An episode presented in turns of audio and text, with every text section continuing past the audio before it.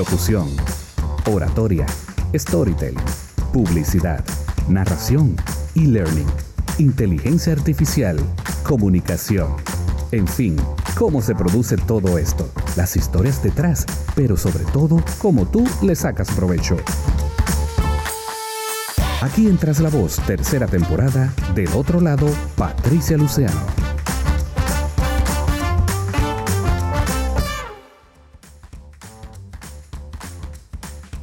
Bueno, yo estoy, como siempre, yo sé que yo me emociono con cada persona, pero esto también es una entrevista, una conversación muy especial porque quien es mi invitada es una persona que, aunque ella no se acuerda, yo la conocí hace muchos, muchos años.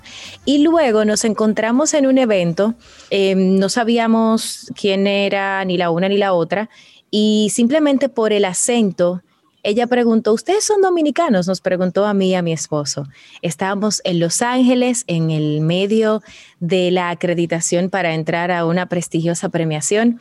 Y allí, en esa fila y en ese contexto, tuve la oportunidad de, de conectar una vez más con un alma muy noble, una persona muy responsable, una actriz reconocida de mi país, pero sobre todo una voice actress que desde hace un tiempo viene dando con su voz una muestra impresionante de lo mucho que tenemos para compartir en mi país. Bienvenida, Jane Santos, a Tras la Voz. Wow. Gracias, Patricia. Un honor Tú sabes que el síndrome del impostor como que se apodera de uno por un momento cuando uno escucha eh, palabras así tan, tan hermosas. gracias, gracias por la invitación y, y, un placer poder conversar contigo y, y, poder también aprender mucho de ti también a través de esta, de esta conversación.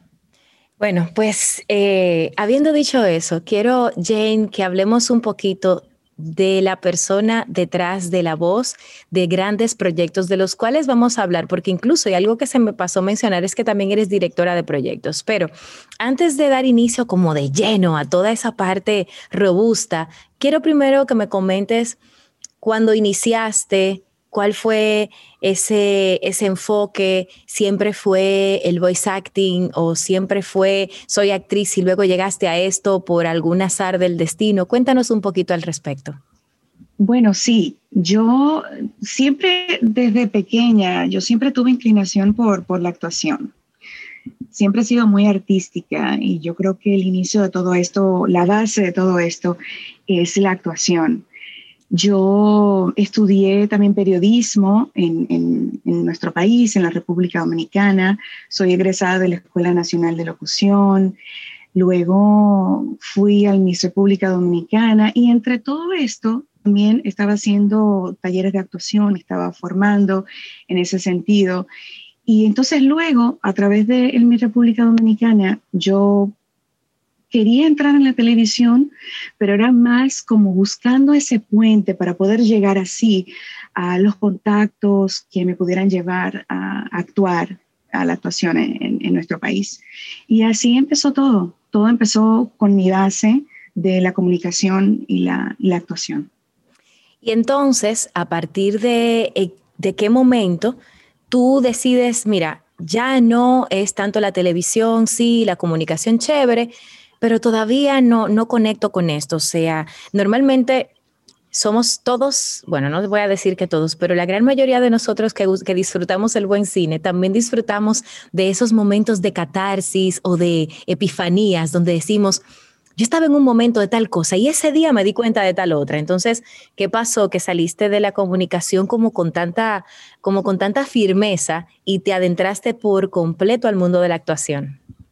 Yo creo que fue cuando hice Santiclo, una película que, que hicimos en, en, la República Dominicana.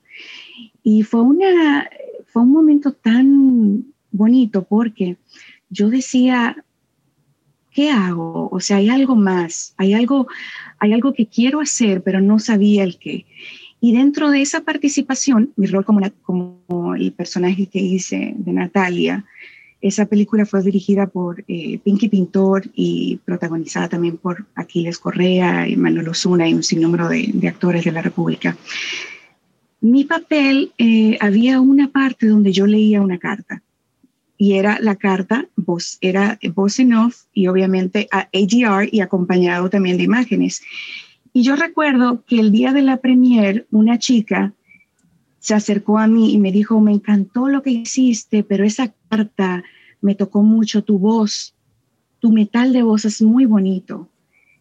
Y yo creo que ese fue el punto donde yo dije, bueno, dentro de la actuación hay, hay quizás un área más que yo debo de explorar. Y yo creo que las cosas no, no, no, no suceden porque sí. Luego me llegó una invitación para trabajar en un programa de radio, también allá, y pude explorar un poco la radio en nuestro país. Y luego de ahí entonces fue que tomé la decisión de, de venir a Los Ángeles para estudiar definitivamente en una escuela de actuación que se llama Lee Strasberg Institute, de donde han salido, imagínate, alumnos como James Dean, Dustin Hoffman, Jane Fonda, Al Pacino, Robert De Niro y un sinnúmero más de, de artistas de esa, de, esa, de, de esa talla. Entonces, por ahí nace todo. Y yo creo que ese fue un punto radical que marcó un antes y un después en mi decisión y en mi carrera como, como actriz. Y mira, aunque tú no lo recuerdas, porque yo suelo tener como una especie de memoria de elefante, y yo, yo me recuerdo de ti en, la estación que yo trabajaba en ese entonces. Eh, tú, yo, yo no sé a qué tú fuiste, creo que fuiste a una entrevista o algo así, pero fue poco antes de tu irte a Los Ángeles. Lo recuerdo porque incluso eh, parte de lo que tú decías en esa conversación que tuvimos, que fue breve, pero yo hasta me quedé con tu número y todo, un 707, no recuerdo qué y tú me decías, eh, o sea, y tú me dijiste, no, me voy a ir a vivir fuera y tal, y yo más nunca supe de ti. Luego, años, como tres o, tres o cuatro años después, recuerdo que vi una, un tráiler de una película y alguien decía, Jane Santos, y yo, pero yo conozco a esa muchacha, yo te tenía en Facebook ya, o sea, incluso cuando conectamos en noviembre, a mí yo te, yo te escribí, te dije, mira, yo te tenía y todo, porque realmente sí eh, tuvimos una conversación y como que durante quizás en algún momento en ese, en ese intervalo de tiempo, pues tuvimos algún tipo de roce. Y habiendo hecho esa anécdota, entonces te pregunto, Los Ángeles.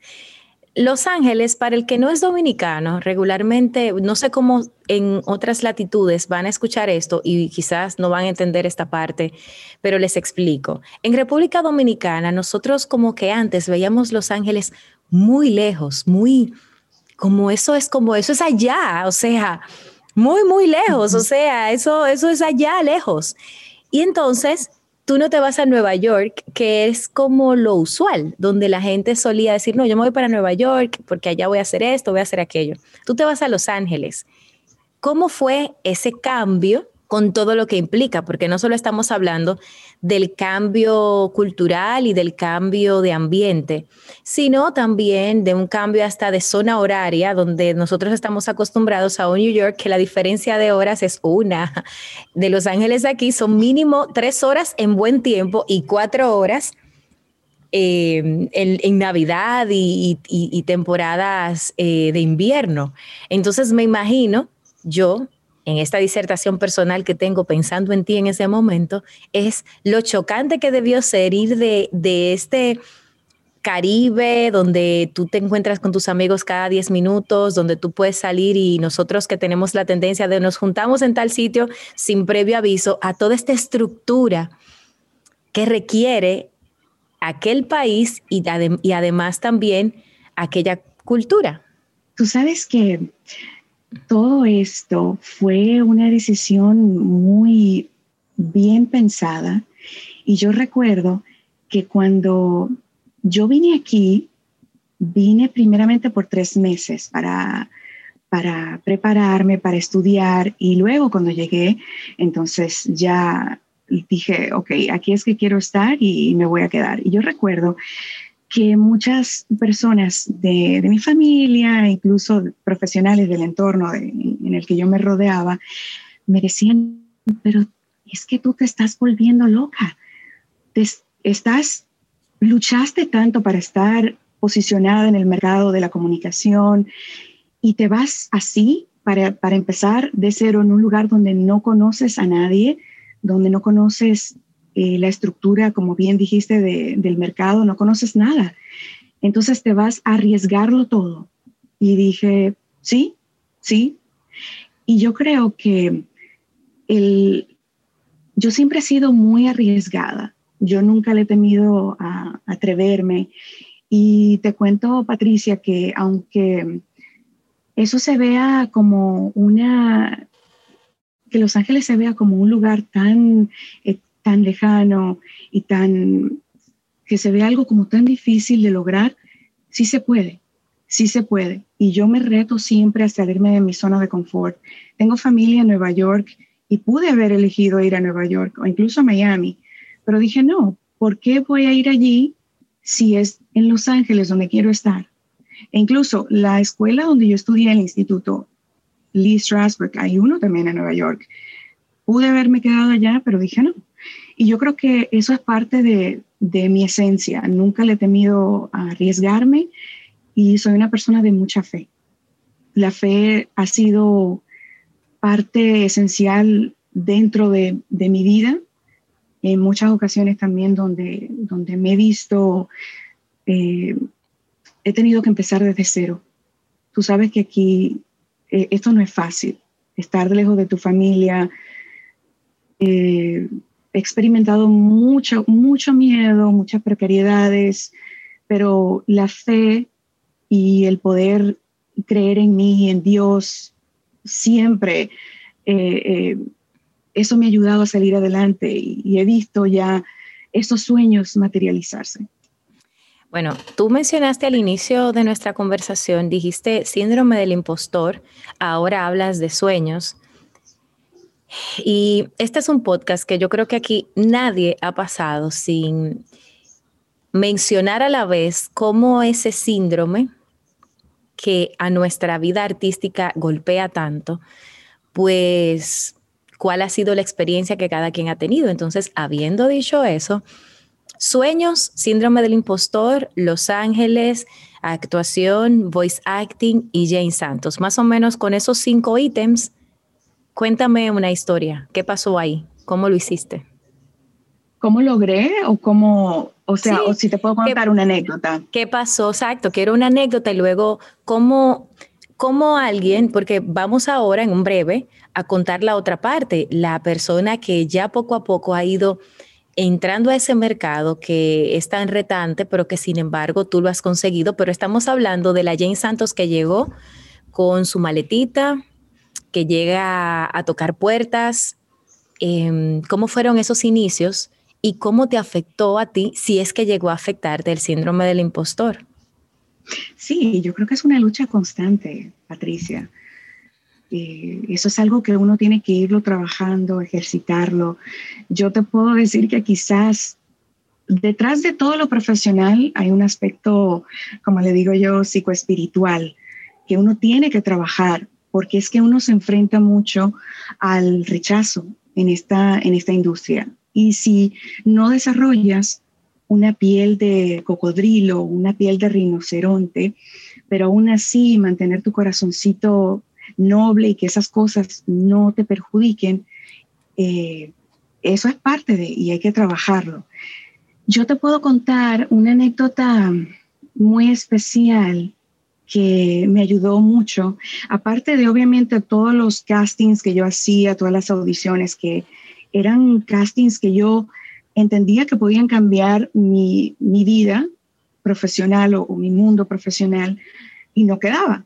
Y, y yo entendía que lo había hecho súper bien y o no recibía la llamada o no recibía callbacks, pero hubo una anécdota que me dejó muy marcada y que a partir de ese momento yo tuve que tomar una decisión. Y esto fue para un show de televisión que, oye, yo había hecho, Patricia, chemistry readings, yo había ido ya como a cinco reuniones con los ejecutivos, había audicionado muchísimo y había como un, back and forth con mi agente que yo le decía, pero si ellos realmente no están seguros o si me tienen a mí y a otra persona, yo realmente como la agonía, la incertidumbre de estar en, esa, en ese punto de conseguir algo y no tenerlo. Y yo le decía a mi agente, no, no, no, o sea, que decidan ya. Y después de, de ese momento hubo como tres reuniones más y tomaron la decisión de irse con la otra persona, con la otra actriz. Y eso fue una, una sensación de derrota tan grande. Me sentí desilusionada. Me llegué incluso hasta cuestionar mi, mi profesión, mi sentido, incluso hasta me cuestioné hasta el por qué estaba allí. ¿Por qué tenía yo que estar pasando todo eso si podía simplemente tomar un vuelo y quedarme en mi país, volver a trabajar en mi país con mi familia ahí? Y desde ese momento yo me juré que, que no iba jamás en mi vida a dudar de, de mí misma. Y ya a partir de ese momento, las audiciones que me llegaban y que estaba como que a punto, pero no quedaba, ya no la sufría tanto. Quizás era la frustración, quizás de una hora, unos minutos, y desarrollar ese músculo para, para seguir adelante? Mira, yo, si uno supiera lo parecido que es el camino de la gente, em, quizás hay cosas que uno que uno fuera más compasivo con uno y con los demás, porque yo te escucho y, y, escucho esos momentos de mucha frustración de mi parte, no logrando cosas, no sintiéndome good enough o lo que sea, y luego entonces teniendo que prometerme a mí misma, tú sabes que sin importar si nadie cree, yo creo. Yo sí creo en ti, así que vamos por encima, como dicen los venezolanos. Y quiero que entonces me cuentes la otra cosa. Much, no han llegado los callbacks, estás cansada de reuniones, has pasado todo este proceso. Entonces, ¿qué pasó con el primer sí? ¿Cómo fue? antes, de, antes de decírtelo, el primer sí, yo te puedo, te, te, quiero decir que uno siempre tiene que tener un why, como decimos aquí en Estados Unidos, un por qué. Exacto. Y el por qué mío en ese momento fue mi familia y lo sigue siendo mi familia. Y yo recuerdo que yo llamaba a mi mamá Santo Domingo y mi mamá me decía y todavía me dice, usted es una guerrera, usted va a seguir, porque si Dios te prometió algo, Él lo va a cumplir. Si tú quieres, ven para acá una semana, dos semanas, recupérate, recover, and then you go back. Y es eso, es tener ese why. Ese why puede ser, ese por qué puede ser para ti, quizás tu hijo, puede ser tu, tu esposo, tu mamá, tu papá. Pero en ese momento, esa, esa, esa ancla para mí fue mi familia. Y mm, el primer sí para mí fue, fueron dos, fueron dos sí. Yo tuve que moldear y trabajar mucho mi ego cuando llegué aquí. Y el primer sí fue, fueron dos. El primero fue una oportunidad con un cineasta muy reconocido que se llama Steven Soderbergh eh, en una película y me dijeron, sí, tal persona le va a dirigir, pero lo que te toca hacer es de extra. Y yo dije, tú sabes qué, no hay problema, yo lo voy a hacer, porque para mí era más importante aprender de esa persona, conocer a esa persona y también codearme con otros actores y ver también cómo funcionaba la estructura del cine aquí, la meca del cine en Los Ángeles, California. Y luego mi próximo sí fue, me lo dio un cineasta dominicano que lo adoro muchísimo, es mi amigo eh, que de verdad me emociona mucho porque cuando recibí ese, ese sí, estaba, estaba yo en mi casa tomándome un café y había, había hablado o había meditado, a mí me encanta meditar, y había meditado y le había dicho, Dios mío, ¿qué es lo que tú quieres que yo haga? Dame, dame, un, dame una señal, ayúdame. Y recibí una llamada Y esa llamada me la hizo mi amigo Elías Acosta, que es dominicano. Y me dijo, te quiero ofrecer un papel en una película que se llama Refuge from the Storm y es al lado de Michael Madsen. Y eso para mí fue el sí más importante para mí. No por estar al lado de Michael Madsen, sino porque fue una respuesta. A lo que yo necesitaba en ese momento. Oh my God. Y eso, perdona que me ponga así tan emocional. No, pero genial. O sea, yo estoy aquí con los pelos engrifados. O sea. Y eso, em, quizás no, no fue el papel de mi vida, el rol de mi vida, pero sí fue esa luz que yo necesitaba en mi camino en ese momento para seguir adelante. Ok. Em, vuelvo y digo, te escucho y, siento toda la emoción, em, porque solo aquel que ha deseado mucho algo y que ha visto tantas veces que ha estado tan cerca de conseguirlo y no lograrlo, cuando lo logra, sabe lo que se siente, ese, ese subidón, no por ego, sino por satisfacción de, de fui soldado, de me esperé, de no me desesperé, de confié y aquí está el resultado. Entonces... El valor, el valor de las cosas. El valor de las cosas. Entonces, Jane, ya desviándonos un poco del tema de la actuación y de esos inicios, ¿cómo pasas de ahí a convertirte en una de las actrices de la voz más importantes de habla hispana, porque, y vamos a llegar ahí, pero quiero decirlo, porque tú eres la voz del libro de Michelle Obama, Becoming, pero en español. Entonces, ¿cómo pasamos de Nobody calls me, recibí uno que otro sí, a de repente tener la responsabilidad de con tu voz contar la historia de la en ese momento todavía primera dama.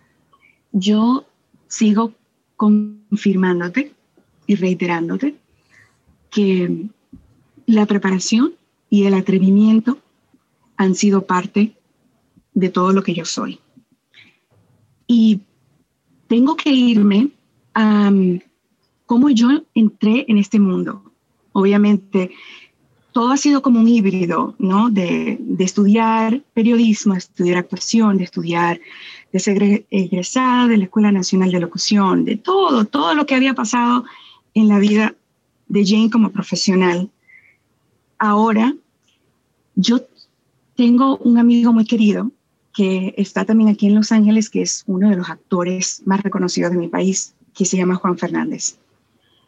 Juan Fernández me invita, me dice, tengo un casting y quiero que quiero presentarte al productor y quiero que lo conozcas. Y le dije, Juan, yo lo único que tengo de mi demo es mi demo comercial, o sea, todos los comerciales que he hecho, pero nada así eh, no tengo para presentarle. No importa, envíaselo. Le envío un email a Jorge, Jorge Reyes es el productor, me presento, le digo, Juan, me dio la referencia, eh, ¿lo puedo acompañar a un casting que tiene? Sí, sí, sí, ve, no hay problema. Mi interés era que Jorge me escuchara narrar.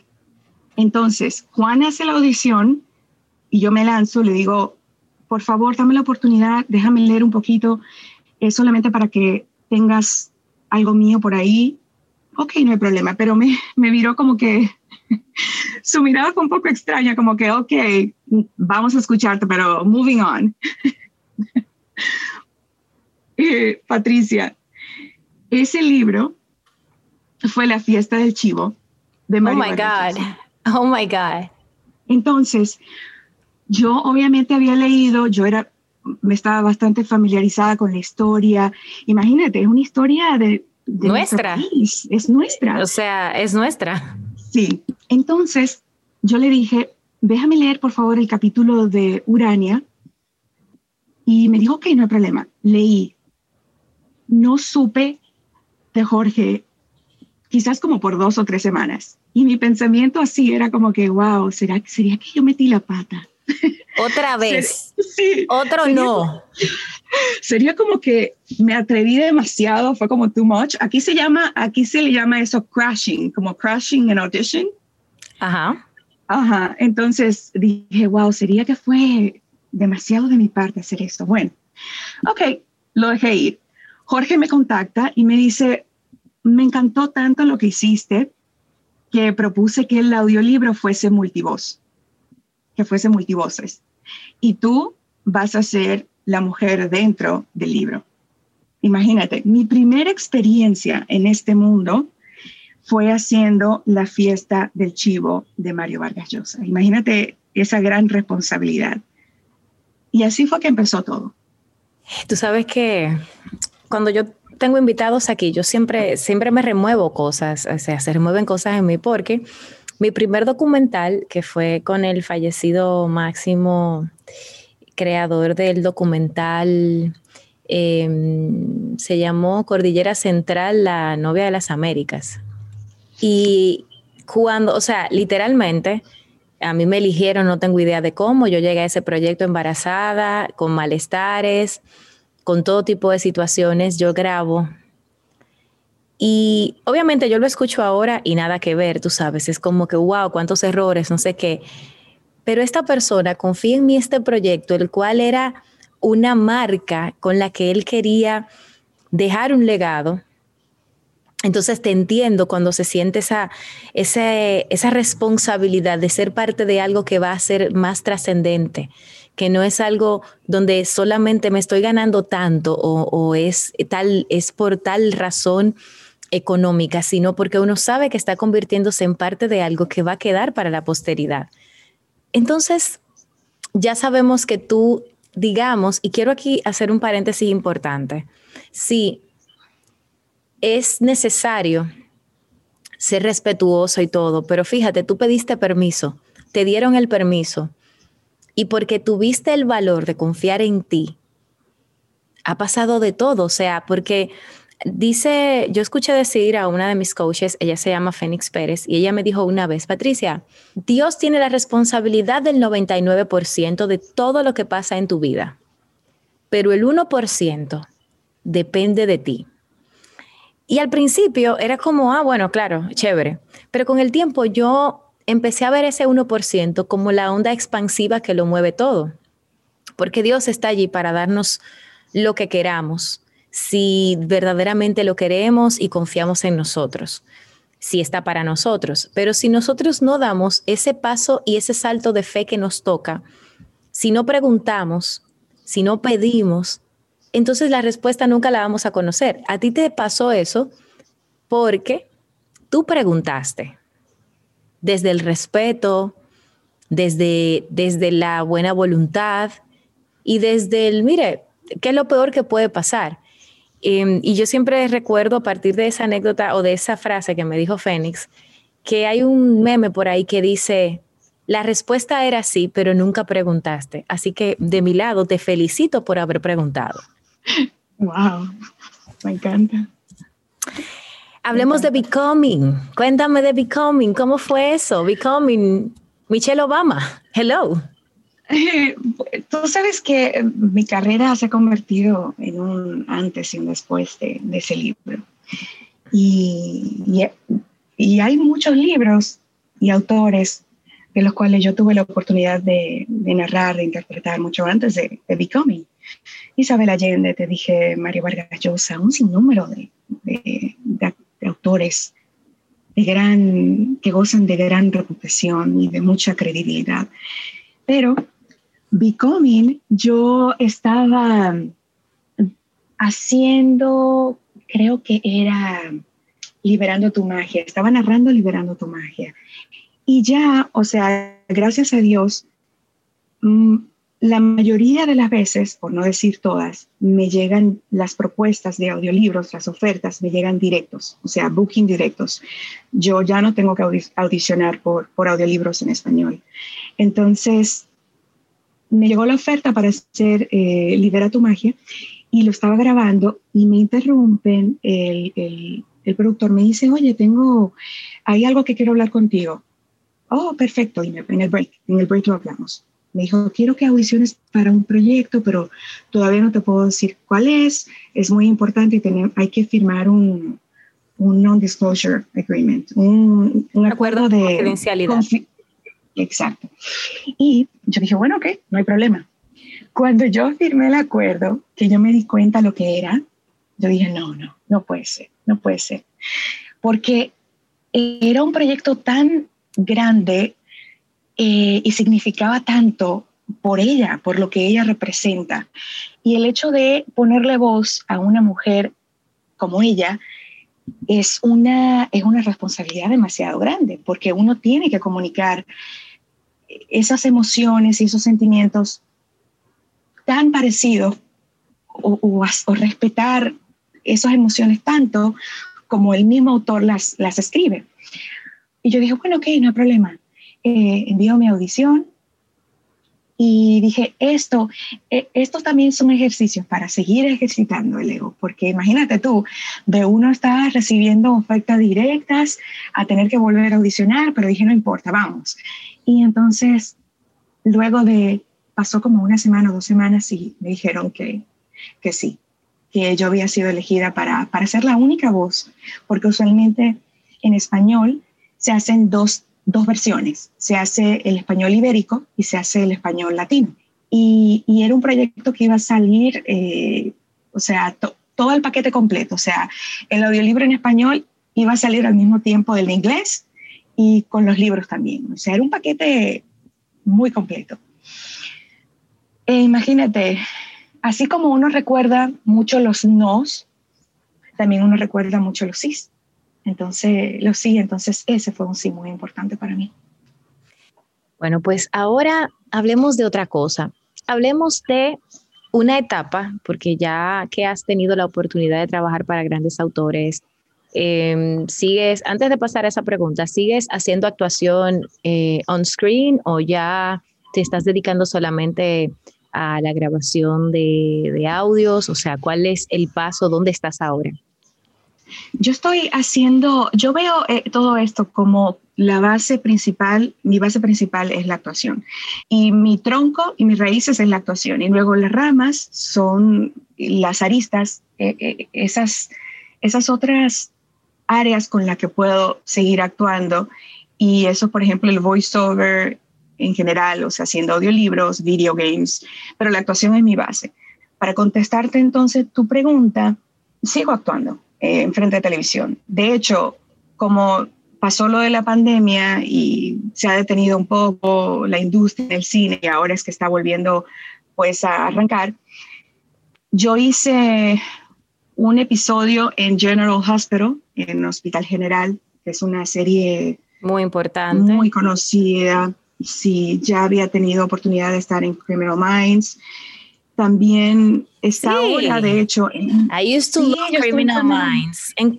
ya me contarás en cuál episodio yo amaba Criminal Minds. El problema es que cuando sacaron a Hoshner, yo dejé de verla. sí, pero ahí estuve, un, momentito estuve ahí. Y también ahora se está eh, exhibiendo en las salas de cine del país Mis 500 Locos.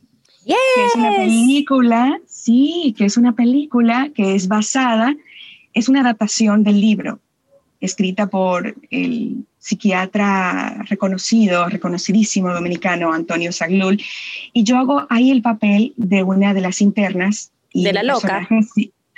interna, sí, de una de las locas. No, pero digo de la loca porque hay una que no sé si es tu papel, pero que hace una carta. O sea, a mí ese libro yo lo leí hace muchos, muchos años, pero hay una carta que, que escribió una interna bueno, no sé si era la loca, no recuerdo porque yo lo, creo que lo leí adolescente, pero yo sé que era una carta tan poderosa donde ella decía, soy una mujer así, así, entonces me, o sea, era como un manifiesto. Entonces quería saber si ese era el papel, pero ya, ya lo veré en, el cine, ya, ya, veré, ya descubriré. Te lo voy a dejar, te lo voy a dejar de tarea. Pero sí, eh, y es una película que es dirigida por Leticia Tonos, un elenco buenísimo de actores, incluso actores de teatro de renombre del país están ahí. Y para mí, imagínate, fue un orgullo, porque después de tantos años sin hacer cine en mi país, entonces Leticia me da la oportunidad de estar en cine con este papel de Aurora, que te dije es una de las internas de, del doctor Antonio Saglul. Y todo, y fíjate también, yo estaba, estaba pensando en eso, Patricia, porque eh, cuando me llegó la, la, oportunidad de la fiesta del chivo fue acerca de la época de Trujillo. Y esto de mis 500 locos es también de la época de Trujillo, que es el primer hospital, hospital psiquiátrico, lo que le llamaban el manicomio, ¿te acuerdas? El 28. Yes, el 28. También, exacto, todo eso también fue en la época de Trujillo. Entonces, eh, como que me han tocado esos temas así tan, tan profundos y, tan especiales que han marcado la historia de nuestro país. Y tú sabes que es, eh, es interesante que te haya tocado esos digamos que esos dos papeles, porque en el caso de Urania, para primero antes, pues déjame poner un poco de contexto a quienes nos escuchan desde otras latitudes, desde otros países. En nuestro país, el 28 se considera el número de los locos y es porque el primer manicomio o primera clínica para tratar personas eh, con situaciones eh, de enfermedades mentales y demás, le decían el manicomio y estaba ubicado en el kilómetro 28 y entonces, aquí como somos tan particulares, el 28 es el número de los locos y así se ha quedado forever and ever. Em, pero ya habiendo cerrado esa ventanita de información cultural, te cuento que lo que me llama la atención no solo es lo, el hecho de que sean ambas cosas relacionadas con esa época, sino los dos papeles. No sé cuál es el que te toca de Aurora, pero sí conozco el papel de Urania. O sea, el papel de Urania en, en cuanto al audiolibro el papel de Urania en el libro y, en la historia es un papel tan poderoso, lleno de tantos contrastes, de, de tantas luchas, de tanto dolor, que no es una historia muy fácil de contar. Y hacer el papel de una enferma mental en un manicomio ubicado en una, en una época donde las enfermedades mentales, por favor, o sea, nada que ver con, toda esta información que vemos hoy. Entonces también me imagino que la carga emocional debió ser muy fuerte. Yo te puedo decir que, que estos papeles son parte de mí y yo creo que nada te llega porque sí tu vida. Muchas veces uno audiciona por muchos proyectos y no te lo dan y no es porque no te lo merezcas, es porque simplemente no, eso no te eligió a ti. Y yo creo que todo lo que llega a mí, me elige a mí. O sea, yo te puedo mandar 15 audiciones ahora mismo, pero las que regresan a mí, las que tienen mi nombre, fue porque esas historias a mí me eligieron. Y buscando un punto entre Urania Cabral y Aurora, que es el papel que yo desenvuelvo en mis 500 locos. En las dos hay un trasfondo no tanto eh, de algún problema mental, es, es, más, es más esa fuerza de luchar por lo que es, por lo que soy y por lo que quiero. Y entonces, eh, eso es lo bonito, de, lo que uno hace. Es poner el alma, poner el corazón y de alguna forma uno, uno en el canvas blanco que hay, uno colocar esas emociones y pintar eso de, de la mejor forma posible, hacer tu propio arte de eso. Mira, yo voy a rescatar para siempre eso de los proyectos me eligen a mí. Yo creo que yo había escuchado eso, pero creo que es la primera vez que me hace sentido, quizás porque precisamente hoy en la mañana yo hablaba con alguien acerca de la manifestación.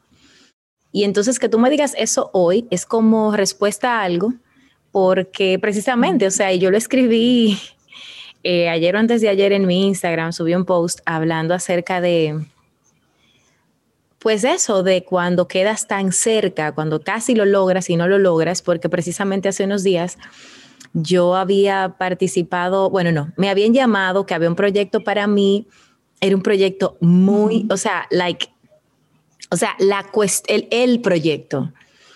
Y francamente yo me puse muy contenta y, y, le di mucho seguimiento, hice todo, o sea, hice todo lo que me tocaba. Y al final, pues nada, el proyecto no, no llegó a mis manos, terminó quedándose eh, en un hombre, o sea, originalmente la idea era que lo hiciera yo, luego al final se decidió que fuera un hombre. Y tú no puedes, o sea, yo no puedo competir con eso, te fijas, o sea, no es como que, ah, bueno, no, no, es simplemente, bueno, esta fue la decisión.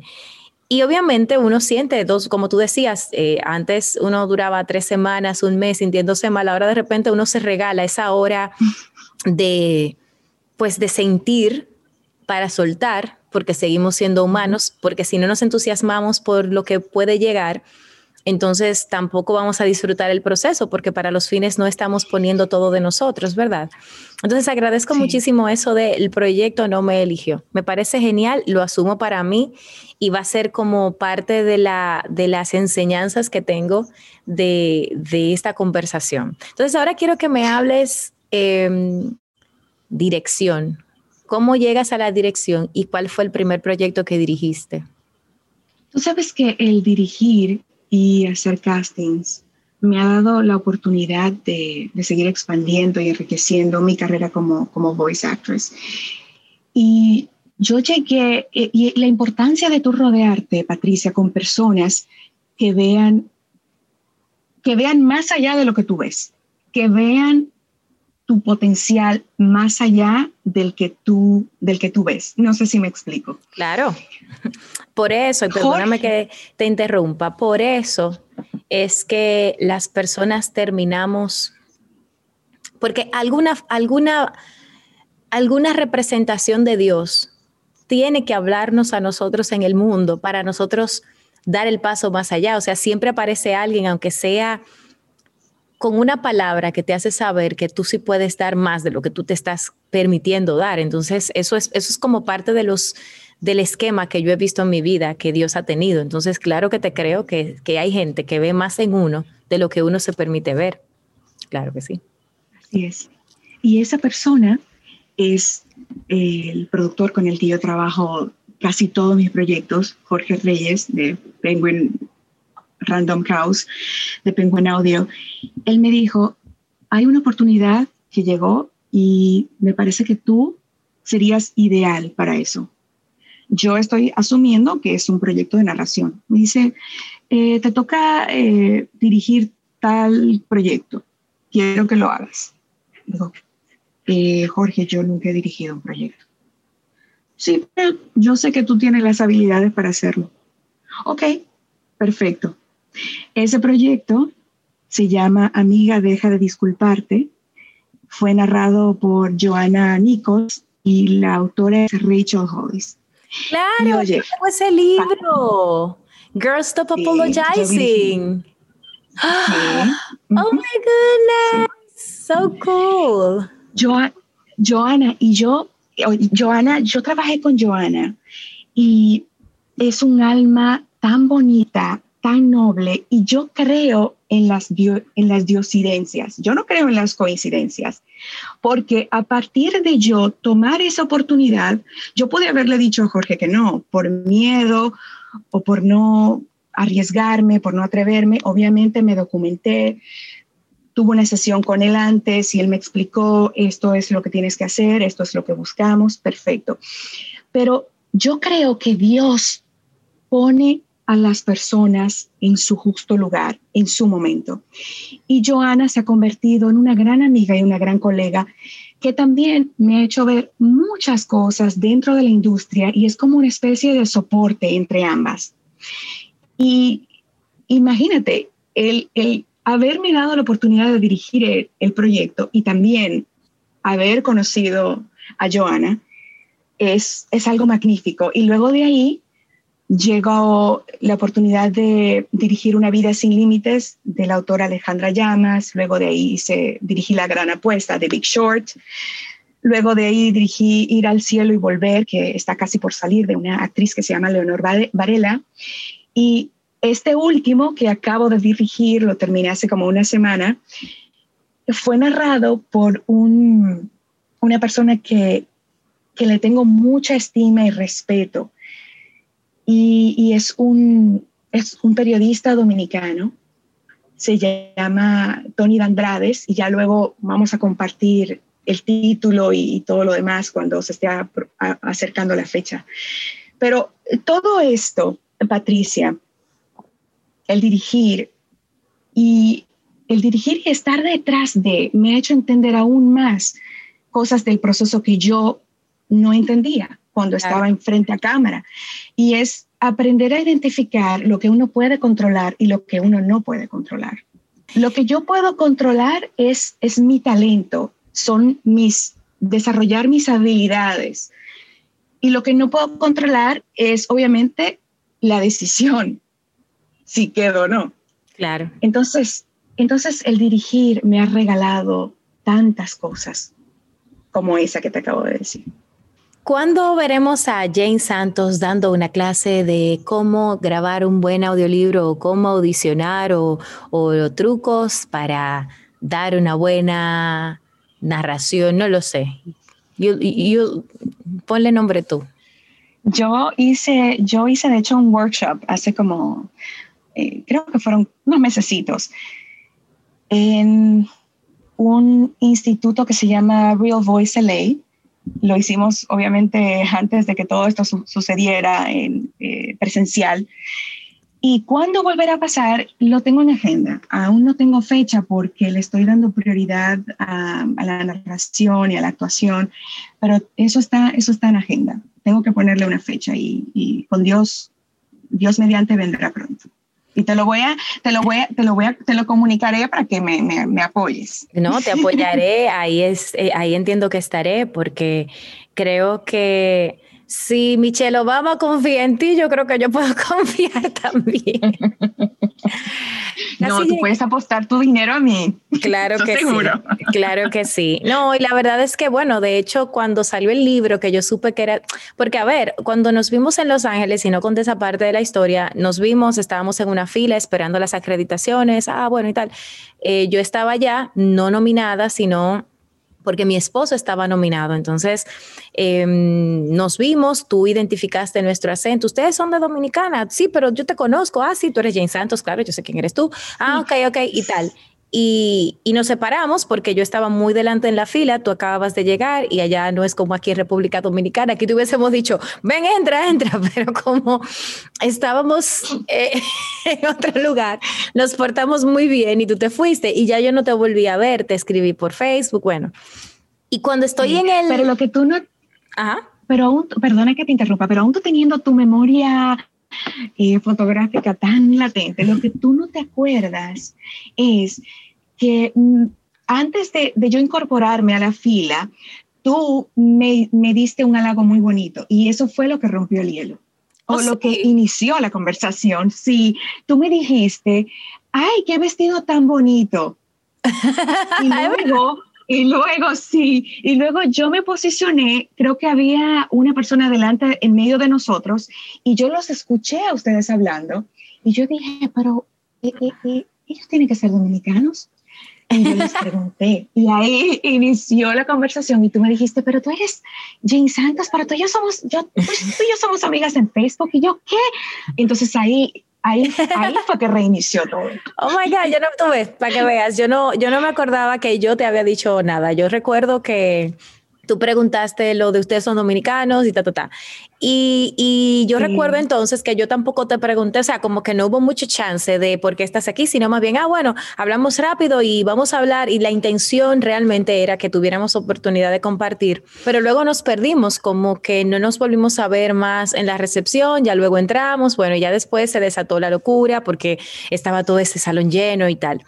Cuando están leyendo los nombres de los nominados y el no sé qué, que ponen ahí eh, fulana de tal, fulana de tal, fulana de tal, Becoming Jane Santos. Y yo dije, ¿qué? O sea, literalmente fue como que yo sentí como un orgullo, o sea, fue un orgullo como que yo se me llenó el corazón porque la verdad es que no, no quiero verme más fanática de la cuenta. De hecho, no es que yo sea la más fan de Michelle Obama, pero definitivamente amo su candidez, más allá de lo que ella ha logrado como primera dama cuando estuvo, lo que ha logrado como profesional, más allá de todo eso es el ser humano que yo vislumbro a través de, de su forma tan cándida y natural de manejarse. Y entonces para mí fue como de mucho orgullo saber que una persona dominicana le habían dado ese proyecto cuando yo, ah, para honestamente, con mucho orgullo también lo digo, conozco tanta gente con tanto talento en Latinoamérica, o sea que, que eso fue como wow, o sea, de verdad hay mucho talento eh, que se está dejando conocer de mi país. Y me sentí como, y yo salí de ahí comprando el audiolibro, o sea, yo entré y lo compré creo que esa misma noche o al otro día, no lo recuerdo, porque, porque sí, porque yo creo que a los colegas hay que apoyarles. Yo creo que si todos aplicáramos la ley de, de, vamos a darnos la mano en los proyectos que tenemos, es más probable que, que, verdaderamente se construya esa unión que perseguimos, no de boca, sino de acción. Entonces, por eso yo, súper fan de tu trabajo y súper fan de ti. Eh, ya casi nos estamos, ya casi se está terminando nuestro tiempo juntas para esta conversación, pero no me quiero ir sin que me cuentes hacia dónde se dirige Jane, ¿qué sigue para ti? ¿Qué sigue como voice actress? ¿Qué sigue como actress? ¿Qué sigue para ti? ¿Cuál es el siguiente paso? Bueno, eso es una pregunta que yo se la he hecho a Dios. yo, por mi parte, sigo dando lo mejor de mí. Yo tengo muchos planes. Yo quiero materializar tantas cosas que por mí, obviamente, pero también por mi familia, para el bienestar y el futuro de mi familia que está en mi país, también para el nombre de, de mi bandera, para representar a mi país. Y eso solamente lo tiene Dios. Yo, de mi parte, voy a seguir dando lo mejor de mí. Yo respiro, yo amo lo que yo hago y voy a seguir dando el 200% en cada proyecto en el que yo esté envuelta. Y, es eso, y es atreverse, hay que atreverse, Patricia, hay que atreverse, hay que prepararse. Eso que dijiste de la ley de la reciprocidad, hay que dar. Yo siento más, yo siento más beneplácito en dar que en recibir. Y, y uno aprender mucho de la gente. Cuando yo te conocí, yo en, el poco tiempo que tengo tratándote, he absorbido dos cosas importantes de ti. La primera es que hay que aprender a, romper el hielo. Cuando tú conoces a una persona, sí, porque muchas veces uno es tímido, uno tiene miedo de que lo rechacen, hay que romper el hielo, hay que hablar, hay que incluso, ¿por qué no expresar admiración por una persona? Eso a ti no te va a hacer menos. ¿Me explico? La verdad que no. Y lo segundo, claro, y lo segundo que he observado en ti es que tú apoyas y que tú das. Y eso, ¿te acuerdas que cuando tú compraste el audiolibro, tú me mandaste, tú me mandaste un screenshot y tú me dijiste, mira, lo voy a escuchar. Y eso se me quedó. Y tú sacaste hace poco, tú lanzaste. Sí, sí, sí, sí, y realmente. Yo te dije, Sí. A mí no se me olvida, a mí no se me olvida lo que la gente hace por mí. Nunca. Yo soy una persona muy agradecida. Y, y por eso siempre estoy, todo lo que tú haces, siempre estoy viéndote, apoyándote. y, yo lo agradezco. Yo lo agradezco mucho y me sorprendió mucho, la verdad, eh, porque yo no estoy tan acostumbrada a eso. O sea, yo no estoy tan mm. acostumbrada, yo estoy acostumbrada a, digamos que a la expectativa que a veces tiene o tienen las otras personas de, de, lo que uno puede ofrecer, pero no estoy acostumbrada necesariamente a que alguien se dé cuenta de, de lo que uno aporta y, y, y, de alguna manera como ese, ese deseo de ser recíproco. Y para mí también fue de mucha, nobleza, o sea, yo me sentí muy conmovida y se lo conté a mi esposo y, o sea, y esa noche como que se me llenó el corazón así, como, como llenito, no por la compra, porque no porque me hayas comprado el planner, sino porque tus palabras dentro de todo fueron, tú estuviste para mí y yo quiero estar para ti. Y eso para mí fue como muy hermoso en un momento en el que la mayoría de la gente...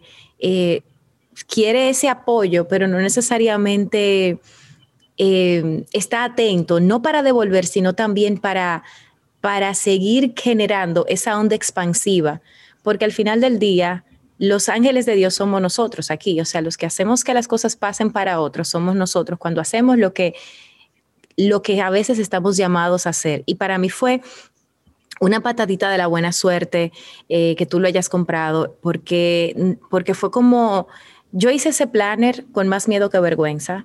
Y tuve muchas dudas al hacerlo porque finalmente, y es así, ese no es mi, o sea, esa no es necesariamente mi industria. Yo estoy acostumbrada a la industria del servicio, no a la industria del producto.